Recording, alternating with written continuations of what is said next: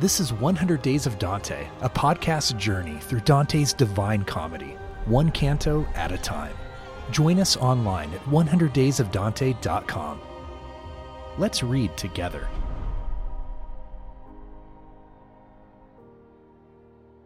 The countless multitude and their strange wounds had caused my eyes to be so drunk with tears that they had rather linger there to weep upon those sad and mutilated shades.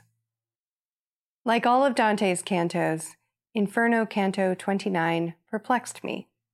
Here we find shades unable to lift themselves up, leaning against one another like stewpans warming in a kitchen, and covered from head to foot with loathsome scabs. Each one, writes the poet, ceaselessly applied his nails to tear his flesh by reason of the frenzy caused by the itch, which has no other salve other than the eternal scratching and tearing at the scabs, like a knife raking off the scales of a fish.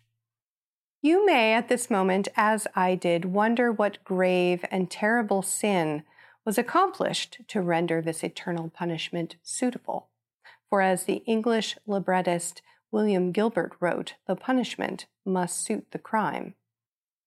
I sought to understand what these shades had done, and so, skipping forward in the canto, we find at the end the sin most grave performed by these shades in life. One confesses that he had been thrust into the low stage of hell because, quote, I practiced as an alchemist. Now, at reading this, I was shocked and somewhat appalled.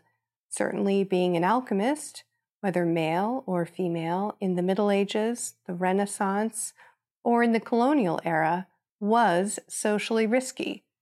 But was it a heinous enough sin to cause one to be burned alive and then tear off leprous skin for all eternity in hell?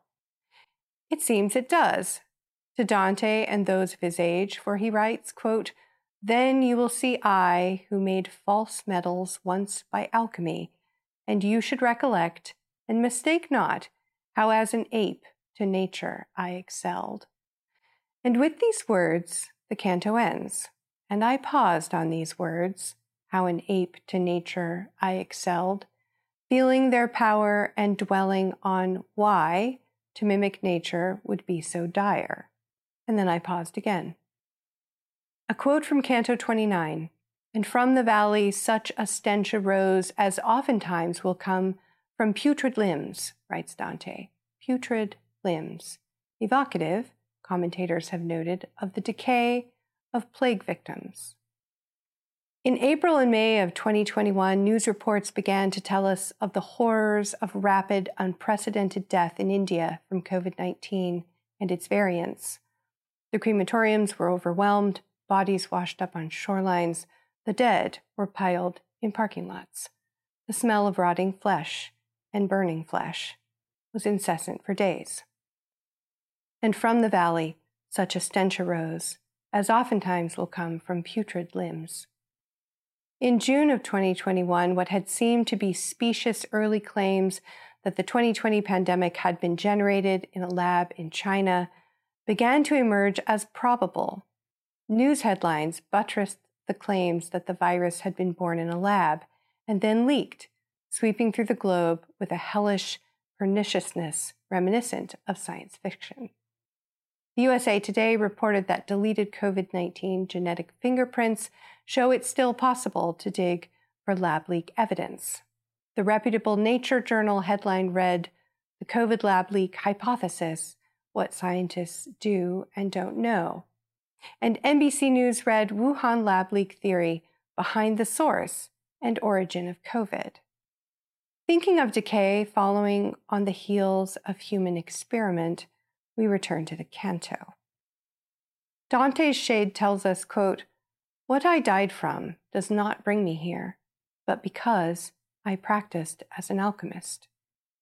Oh, the terror of the terrible things our hands can do in concert with our minds.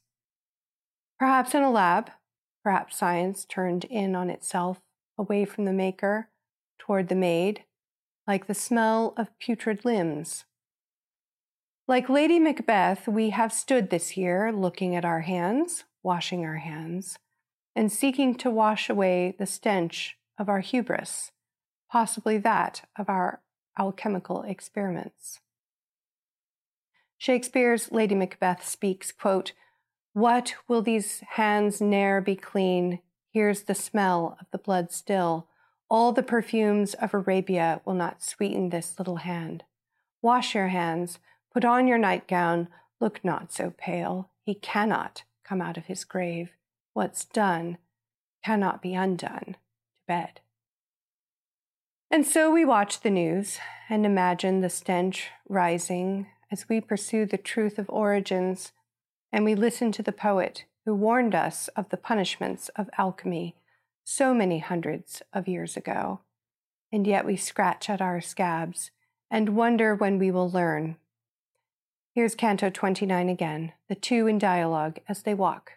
Quote, Meanwhile, my leader, Virgil, traveled on ahead, and I behind him pondered my reply, and added, Down within that darksome pit, upon which I was gazing so intently, I think a sprite of my kin bemoans the crime that has such fearful retribution.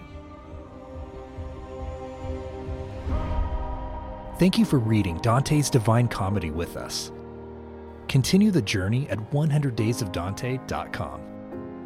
100 Days of Dante is brought to you by the Baylor University Honors College with support from the Torrey Honors College at Biola University, the Templeton Honors College at Eastern University, the University of Dallas, Whitworth University, and Gonzaga University in Florence.